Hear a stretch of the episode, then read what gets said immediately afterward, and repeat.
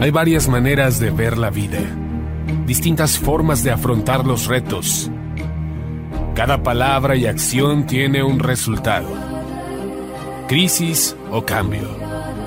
Imposibilidad u oportunidad.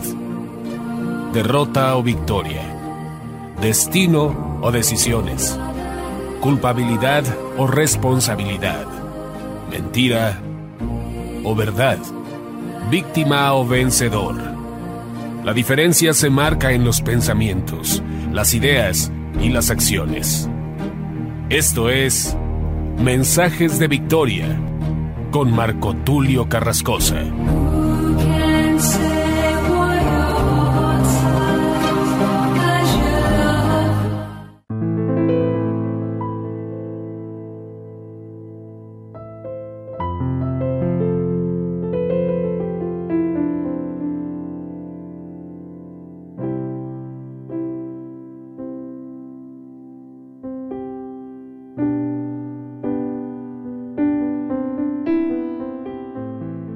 Amados hermanos y amigos, me da mucho gusto saludarles nuevamente a través de la radio, a través de internet. Hoy estoy compartiéndoles el episodio número 43 de la serie El poder y la dimensión de lo profético. A este episodio número 43 lo he titulado La confrontación contra los falsos profetas. Es muy importante mencionar que en la historia bíblica, en el libro de los reyes, en el libro de las crónicas y en diferentes libros proféticos, hablemos de Ezequiel, Isaías, hablemos de Daniel, inclusive hablemos del Pentateuco, hablemos de Éxodo, Génesis, vamos a encontrar que siempre hubo una controversia, una confrontación entre lo verdadero y lo falso, entre los profetas de Dios contra los falsos profetas. Esto siempre lo encontramos en la Biblia. Y hasta la fecha hay una confrontación entre la iglesia y un sistema religioso que compite contra la iglesia. Un falso sistema religioso, falsos profetas, falsos apóstoles, falsos ministros y una iglesia falsa, obviamente. Esta confrontación existe y es necesario reflexionar en ello para que podamos dimensionar el papel que debemos desarrollar como iglesia en la tierra. Si no se da esta confrontación, si actualmente tú no estás predicando contra las falsas doctrinas, si actualmente no te estás enfrentando contra diferentes falsos profetas y contra un sistema de mentiras, entonces valdría la pena cuestionarse si verdaderamente estás cumpliendo con la gran comisión. Porque muchos piensan que ser iglesia es reunirse cada domingo, un viernes, un sábado, hacer una célula, una reunión de jóvenes, ver una película cristiana, compartir palomitas. Muchos creen que esto es cristianismo. Muchos creen que de esta manera pueden servir a Dios. Entonces diríamos que la vida cristiana está llena de privilegios, llena de placeres. Y muchos inclusive llegan a pensar que en cualquier momento se van en un rapto. Es decir, buscan una vida cómoda. Han hecho un cristianismo light, lleno de privilegios, lleno de beneficios y en cualquier momento se van en el rapto. Ellos no van a sufrir ninguna tribulación, ninguna persecución. Sin embargo, los profetas de Dios fueron muertos, fueron asesinados.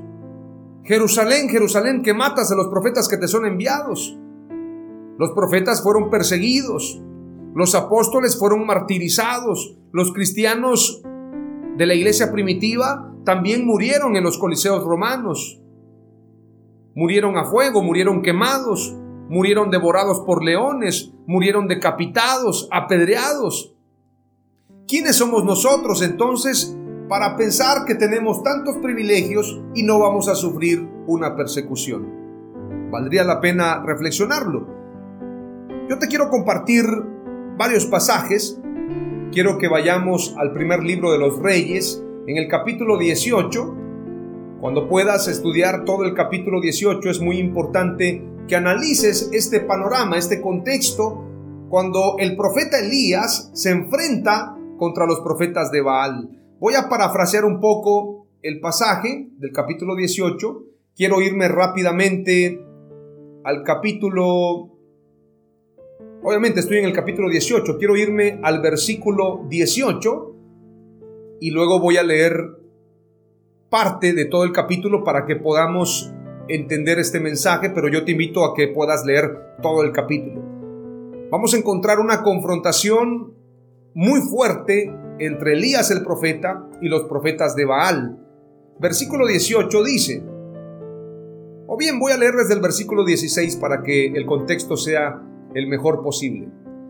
Así que Abdías fue a encontrarse con el rey Acab y le dijo dónde estaba Elías.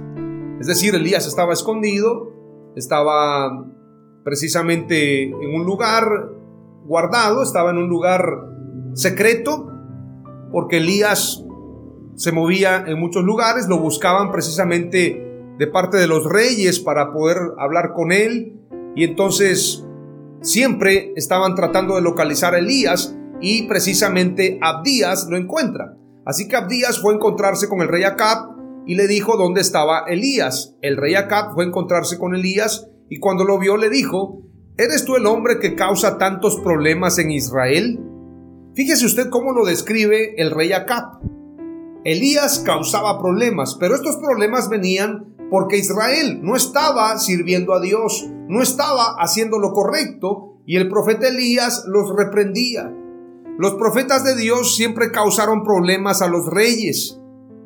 Hoy en día, la iglesia debe ser un problema para aquellos que están gobernando con injusticia y para las naciones que no están siguiendo a Dios. Si la iglesia no está siendo un problema, si la iglesia en lugar de confrontar, en lugar de enfrentarse a lo que está mal, está siguiendo el mismo camino, entonces no estamos cumpliendo con el ministerio de justicia de los profetas. Dice la escritura. Elías le contestó, yo no causo problemas en Israel Tú y la familia de tu papá han sido la causa de los problemas. Cometiste un gran error cuando dejaste de obedecer lo que dice el Señor y comenzaste a seguir dioses falsos. Ahora dile a todo Israel que se reúna conmigo en el monte Carmelo y trae también a los 450 profetas de Baal y a los 400 profetas de la diosa falsa Acera, es decir, eran 850. No solamente 450 profetas de Baal, sino también 400 profetas de la diosa falsa Acera, que dependen de la reina Jezabel. Qué interesante que Jezabel tenía el dominio de estos profetas. Hoy en día, muchos gobernantes en la política se mueven con consejeros, con brujos, con falsos profetas para controlar al pueblo.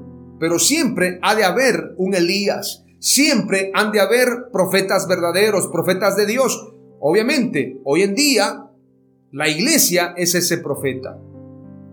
Y para este tiempo, la iglesia tiene que representar un problema para todos aquellos que están en contra de Dios. Versículo 20.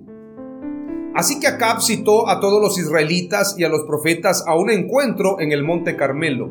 Elías se acercó a todo el pueblo y le dijo, ¿Hasta cuándo seguirán dudando? Decidan si el Señor es el Dios verdadero y entonces síganlo a Él. Pero si Baal es el Dios verdadero, entonces sigan a Baal. Elías les dice, ya dejen todo conflicto mental, dejen de claudicar en dos pensamientos. Es el momento de tomar la decisión, es el momento de definirse. O estás con Dios o estás en contra de Dios. O estás con Jesús o estás en contra de Jesús. No puedes estar en dos caminos, no puedes servir a dos señores. Entonces dice, ¿hasta cuándo seguirán dudando? Decidan si el Señor es el Dios verdadero y entonces síganlo a Él. Pero si Baal es el Dios verdadero, entonces sigan a Baal. La gente no respondió ni una palabra. Así que Elías dijo, yo soy el único profeta del Señor que queda. Pero hay 450 profetas de Baal, así que traigan dos toros, que los profetas de Baal tomen uno, que lo maten y lo corten en pedazos, que traigan madera, pero sin prenderle fuego. La historia ustedes ya la conocen, prepararon esta ofrenda. Más adelante dice, entonces Elías les dijo a los profetas de Baal, Ya que ustedes son mayoría, elijan primero su toro, prepárenlo y pidan en el nombre de sus dioses, pero sin prenderle fuego al sacrificio. Así que los profetas tomaron el toro que la gente les dio y lo prepararon, oraron a Baal hasta el mediodía. En aquel tiempo la gente pensaba que Baal era el Dios verdadero. La gente oraba y adoraba a Baal, pensando que era el Dios que merecía gloria y honra. Las mayorías, como lo muestra el pasaje, la mayoría de profetas, la mayoría del pueblo estaban con Baal. Pero esto no quiere decir nada. Hoy en día mucha gente piensa, es que la mayoría están ahí. Entonces el camino correcto es ese, porque la mayoría va caminando en ese camino. Es todo lo contrario. El camino ancho y espacioso lleva a perdición, el camino angosto lleva a la salvación. Recordemos también a los dos espías, diez espías que fueron a inspeccionar la tierra prometida, diez espías estaban equivocados, llevaron un mal informe, pero dos espías, Josué y Caleb, fueron de un espíritu diferente. En esta ocasión, Elías el profeta tiene una convicción tan grande que se enfrenta precisamente a estos profetas. ¿De qué lado estás actualmente? ¿Estás caminando donde van las multitudes? ¿A donde va Vicente va la gente? ¿O verdaderamente estás con Dios? ¿O verdaderamente estás en el camino correcto? Esta es la gran pregunta. Luego dice el pasaje. Al mediodía Elías comenzó a reírse de ellos, les dijo, griten más fuerte, si Él es el Dios, tal vez esté ocupado o quizá está haciendo de sus necesidades. es decir, a lo mejor está en el baño. O tal vez salió por un rato, a lo mejor está durmiendo. Si oran un poco más fuerte, tal vez lo despierten. Elías comenzó a fastidiarlos, a molestarlos, a confrontarlos. Había una confrontación directa. Versículo 33. Luego Elías acomodó la madera en el altar, cortó el toro en pedazos y los colocó sobre la madera. Entonces les dijo, llenen cuatro jarrones de agua y derramen todo el agua sobre los pedazos de carne. Luego Elías dijo, háganlo de nuevo. En un momento de escasez de agua, él estaba pidiendo que derramaran el agua, que mojaran la ofrenda, para que el prodigio, el milagro fuera mucho mayor. Entonces dice el pasaje, luego Elías dijo, háganlo de nuevo. Después dijo, háganlo por tercera vez. El agua corrió hasta llenar la zanja alrededor del altar. Al llegar el momento del sacrificio de la tarde, el profeta Elías se acercó al altar y oró así. Señor, Dios de Abraham, Isaac y Jacob, ahora te pido que des una prueba de que tú eres el Dios de Israel y que yo soy tu siervo. Muéstrales que tú me ordenaste que hiciera todo esto. Señor, atiende mi oración, muestra a la gente que tú, Señor, eres Dios. Así la gente sabrá que tú los estás haciendo volver a ti. Dese cuenta que Elías no hacía nada si Dios no lo mandaba. Él estaba haciendo esto por mandato de Dios. Si somos profetas de Dios, si somos iglesia, tenemos que hacer lo que Jesús nos manda. Tenemos que guardar las palabras de Jesús y no las palabras de los hombres. Hay gente que dice, hay que sujetarse al gobierno. Si sujetarse al gobierno es desobedecer a Dios, yo no puedo sujetarme al gobierno. Yo me voy a sujetar al gobierno siempre y cuando lo que ellos me pidan que haga esté dentro de las órdenes de Dios, dentro de los mandamientos de Dios. Dice la escritura, versículo 38. Así que el Señor hizo bajar fuego que quemó el sacrificio, la madera, las piedras e incluso la tierra alrededor del altar. El fuego también secó todo el agua de la zanja.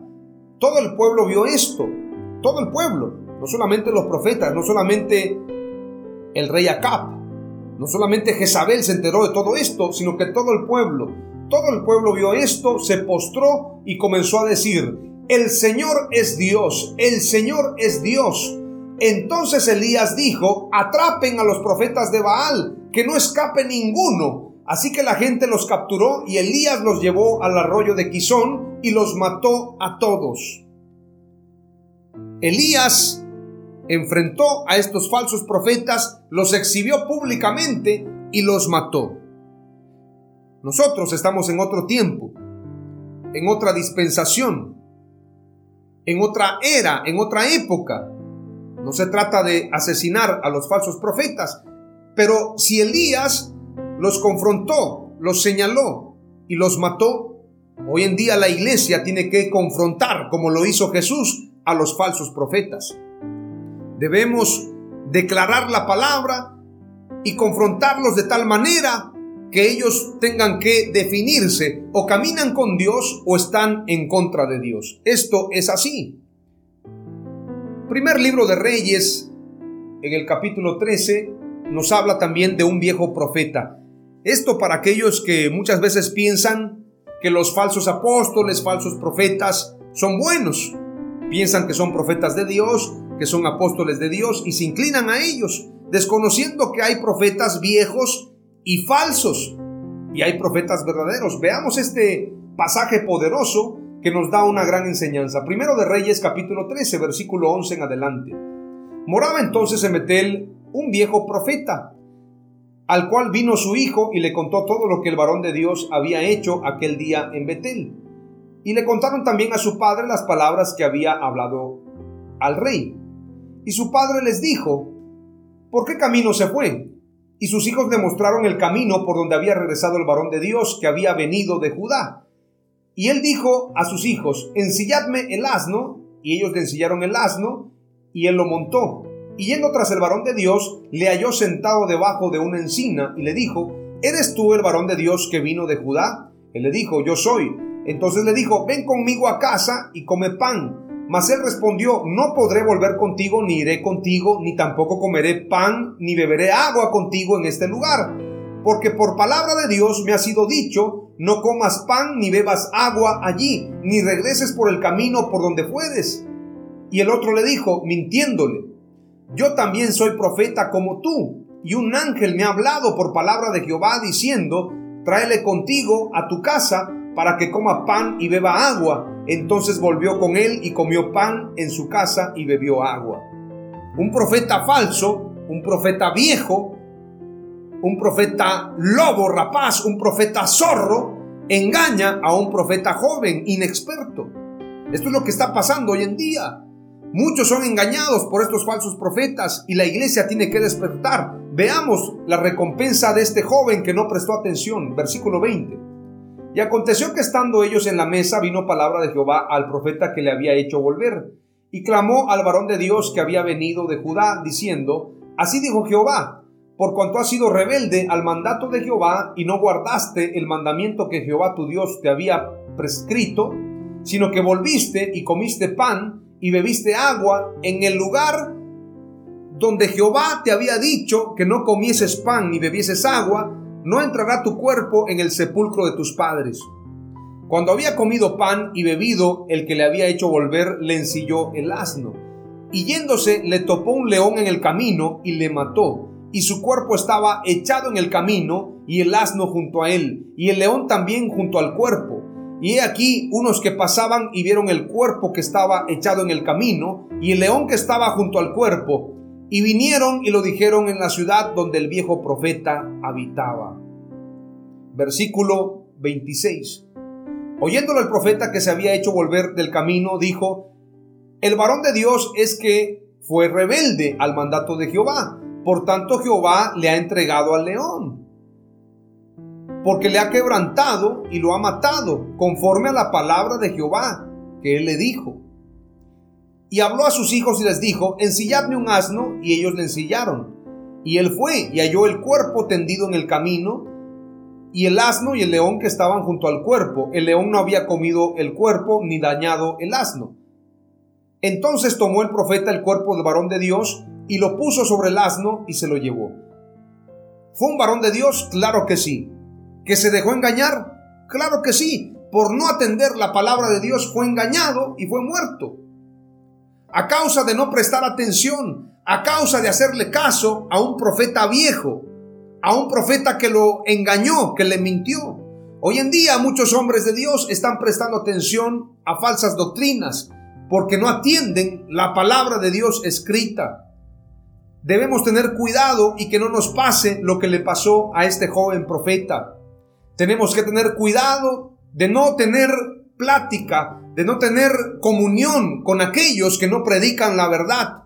Tenemos que combatir y confrontar la mentira y debemos romper, como dice la escritura. Jesús dijo, dejadlos, son ciegos, guías de ciegos. Y también dice otro pasaje, cuando el apóstol Pablo le habla a Timoteo y le dice, en primera de Timoteo capítulo 6, versículo 5, dice la escritura, que toman la piedad como fuente de ganancia, apártate de los tales. Apártate, huye de las falsas doctrinas, no les digas bienvenidos, no seas partícipe con ellos, no comas con ellos. Este profeta por no atender la palabra de Dios fue engañado por el profeta viejo. Esto le está pasando a muchos hoy en día. Debe de haber una confrontación. La escritura es muy clara. Quiero compartirte un poco más. La escritura nos habla también en Apocalipsis capítulo 2. El mensaje a Teatira. Y escribe al ángel de la iglesia en Teatira, el Hijo de Dios, el que tiene ojos como llama de fuego y pies semejantes al bronce bruñido, dice esto. Yo conozco tus obras y amor y fe y servicio y tu paciencia y que tus obras postreras son más que las primeras. Pero tengo unas cosas contra ti que toleras que esa mujer Jezabel, que se dice profetiza, enseñe y seduzca a mis siervos a fornicar y a comer cosas sacrificadas a los ídolos. Jesús dice, tengo contra ti que toleras, es decir, que sobrellevas, que no reprendes, que no confrontas, lo vas tolerando, no pasa nada, puedo convivir con Jezabel. Toleras que Jezabel, esa mujer que se dice profetiza, enseñe y seduzca a mis siervos a fornicar y a comer cosas sacrificadas a los ídolos. Está hablando de las falsas doctrinas. Está hablando de un movimiento religioso contrario a Jesús. Y le he dado tiempo para que se arrepienta, pero no quieren arrepentirse de su fornicación. Aquí está hablando de una fornicación espiritual. He aquí, yo la arrojo en cama y en gran tribulación a los que con ella adulteran, si no se arrepienten de las obras de ella y a sus hijos heriré de muerte, y todas las iglesias sabrán que yo soy el que escudriña la mente y el corazón, y os daré a cada uno según vuestras obras. Pero a vosotros y a los demás que están en Teatira, a cuantos no tienen esa doctrina, está hablando de doctrina. Las falsas doctrinas existen desde el Antiguo Testamento y hasta la fecha, y existen a razón de que la iglesia se muestre en contra de estas falsas doctrinas y que se sepa diferenciar la luz de la oscuridad. Dios permite eso para que tú y yo hagamos nuestro papel de iglesia. Pero a vosotros y a los demás que están en Teatira, a cuantos no tienen esa doctrina y no han conocido lo que ellos llaman las profundidades de Satanás, yo os digo, no os impondré otra carga, pero lo que tenéis, retenedlo hasta que yo venga. Retén lo que tienes para que ninguno tome tu corona enseñándoles que guarden todas las cosas que os he mandado. Es decir, tenemos que guardar su palabra, tenemos que vivirla y tenemos que defenderla, tenemos que contender por la fe, tenemos que enfrentar a estos falsos profetas, a los falsos apóstoles, al sistema religioso hipócrita. Tenemos que enfrentarlos, tenemos que enfrentar a Jezabel en este tiempo. Al que venciere y guardare mis obras hasta el fin, yo le daré autoridad sobre las naciones. Vamos a tener autoridad sobre todas las naciones. Pero para eso tenemos que retener su palabra y tenemos que batallar y pelear por la fe. Dice la escritura, y las regirá con vara de hierro y serán quebradas como vaso de alfarero, como yo también la he recibido de mi Padre y le daré la estrella de la mañana. El que tiene oído, oiga lo que el Espíritu dice a las iglesias. Hay muchos ejemplos en la Biblia de confrontación. También Moisés contra los magos, contra Janes y Jambres, Daniel en el reino contra los adivinos, Eliseo contra Jezabel, Jesús contra los fariseos, escribas y sumos sacerdotes, la iglesia contra el falso sistema religioso hoy en día. ¿De qué lado estás? ¿Desde qué lado ves la luz? ¿Desde qué posición tú estás? ¿Eres luz? ¿Eres sal? ¿Eres iglesia? Este es el llamado de Dios para ti. Y el llamado es a confrontar a los falsos profetas. Hoy te comparto del episodio número 43 tres palabras clave. Número uno, los profetas de Dios confrontaron a los falsos profetas. Número dos, Dios está en contra de quienes toleran falsas doctrinas. Y número tres, la iglesia debe confrontar al falso sistema religioso. En el nombre de Jesús, amén. Aleluya.